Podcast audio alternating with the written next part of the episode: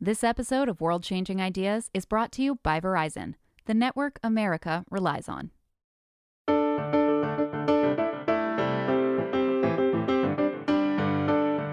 I'm Talib Visram, and this is World Changing Ideas from Fast Company magazine.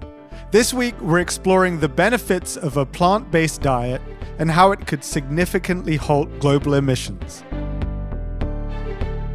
Last week, we learned about two innovative ways to address climate change in the agricultural sector. We went to a hydroponic greenhouse and also learned how one organic dairy farm is pioneering a more cyclical way of agriculture. Part of the effort to change harmful agricultural practices and reduce carbon emissions includes adopting a plant based diet. So that's what we're going to talk about today. And joining me to discuss this is our producer, Avery Miles. Hi, Avery. Hey, Talib. How's it going? Good. I am in my native UK right now, uh, visiting uh, some friends and family, and it is not raining, contrary to um, to popular belief. Well, the minute you get back here, it will be. Yeah, just to make up. I've definitely just jinxed it, right? Yeah. So we've had our friendly chats about. so friendly. yeah, yeah. So we've had our friendly chats about meat consumption and vegetarianism. But for our listeners, tell us a little bit about your diet backstory. Sure.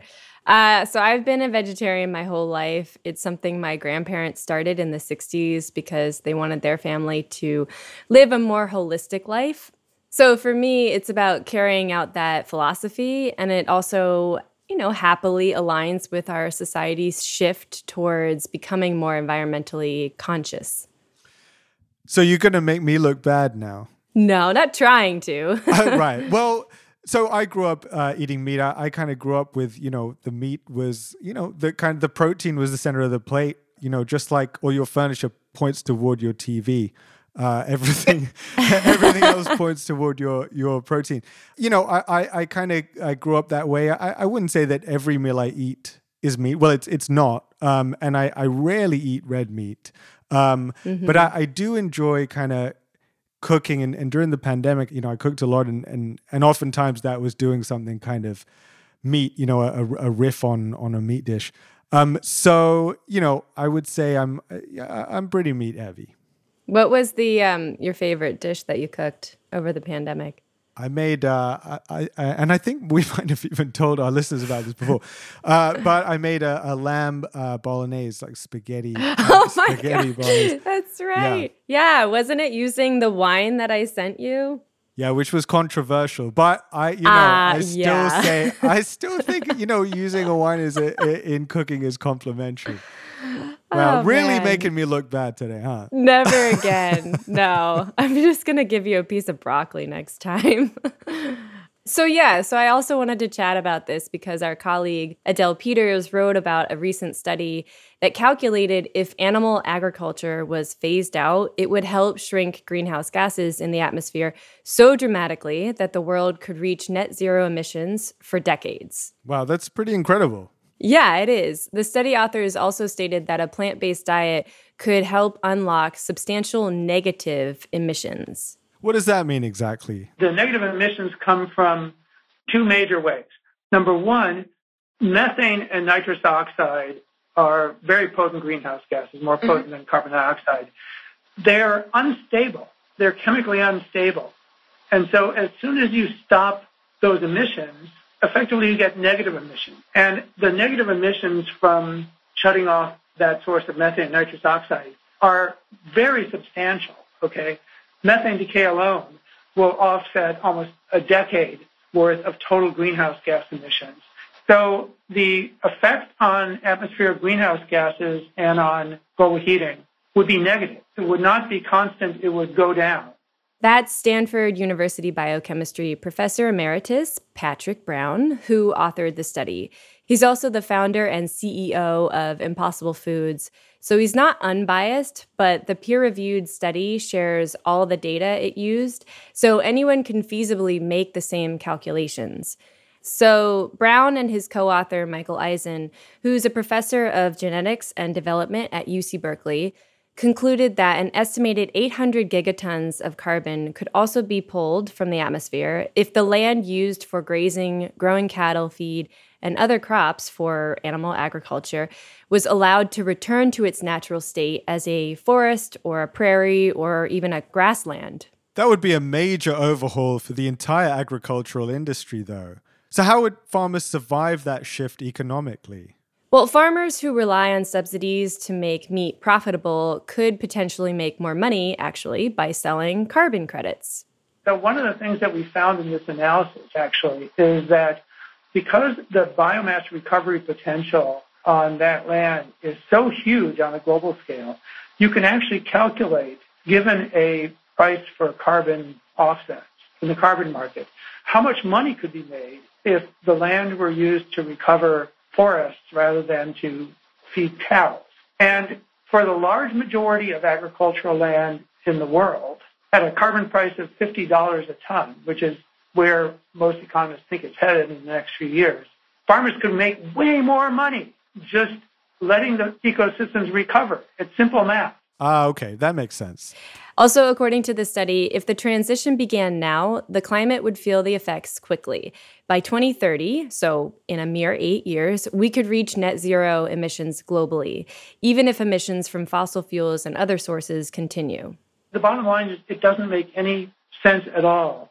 Once you have a product that's more delicious, more nutritious, more affordable, better for the planet, and doesn't involve basically eating a corpse of a slaughtered animal, anyone who cares about climate change this is great news, the best news we've had in a decade about climate change because there's an existing way that requires no drastic reset of the economy or non existent technology to put the brakes on climate change and fast.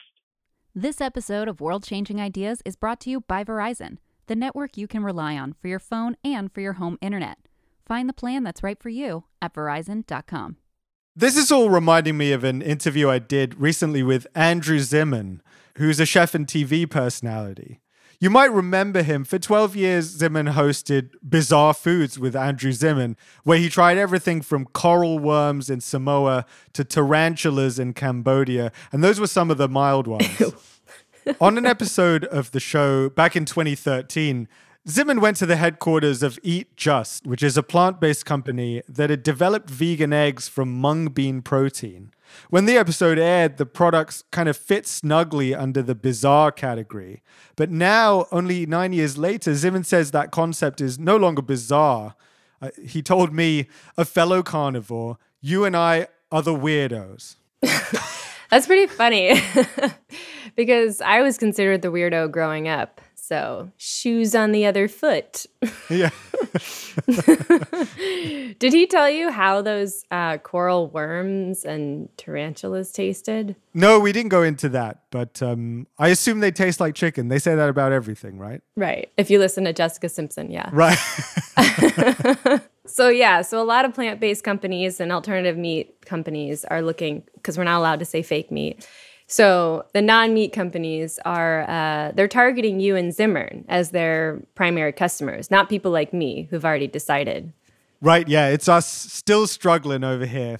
Um, when, when Zimmern turned 60 last July, he said he had somewhat of an epiphany, having read that even reducing meat could add up to nine more years to his life. Nine years. That's incredible. That's actually a pretty significant amount. Yeah. And so after that, he said he'd slowly wean himself off of meat. Well, good for him.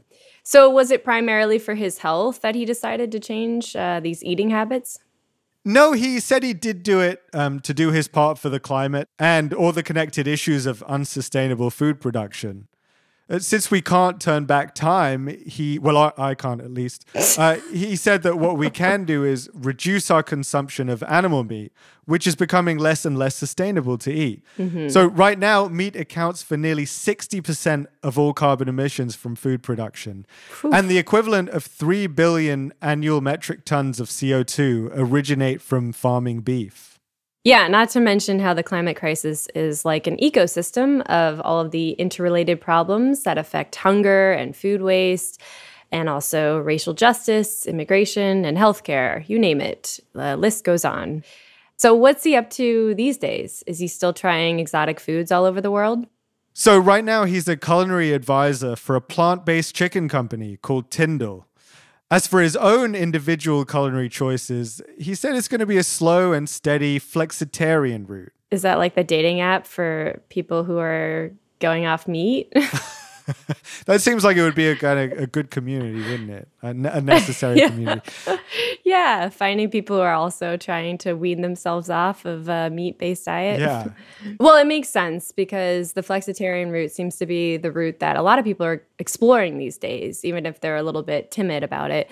After talking to him, how did you come away from that conversation? Did you like have a different impression of going plant-based more? I mean, it sort of gives you gives you hope because it's not all or nothing, right? You know, you you can still keep meat based dishes for special occasions, and we're not going cold turkey. Although turkey is probably a, a bad word choice. uh, I think he said at some point that he knew if he went all out vegan tomorrow, he would relapse by the evening. Right. So he's winning himself off, which kind of gave me hope. And you can kind of do it slowly. It's not about going vegan tomorrow. Mm-hmm. So I think, as you said, this flexitarian route or, or reducitarian, as some people are calling it, is the way to go for people like Andrew and I who are stuck in the old days. I mean, I kind of get it. I have a love affair with cheese, so mm-hmm. it's been hard to to migrate towards the uh, plant-based cheese, which I guess is made from cashews. Right. So you really do have to switch up your expectations when you want a quesadilla. Yes, absolutely. um, for me, that's gonna be that's gonna be a little while till we get there, but we'll get there. it's fine. It only matters that we try.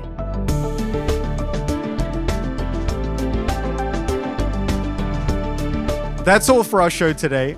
If you're a new listener, be sure to subscribe to World Changing Ideas wherever you find your podcasts. If you like this episode, leave us a rating and review on Spotify or Apple Podcasts. Today's episode was produced by Avery Miles. Fast Company podcasts are produced by Avery Miles and Blake Odom. Editing and sound design by Nicholas Torres. Executive producer is Joshua Christensen. Editorial oversight from Deputy Editor Kate Davis and Senior VP of Entertainment Scott Mebus.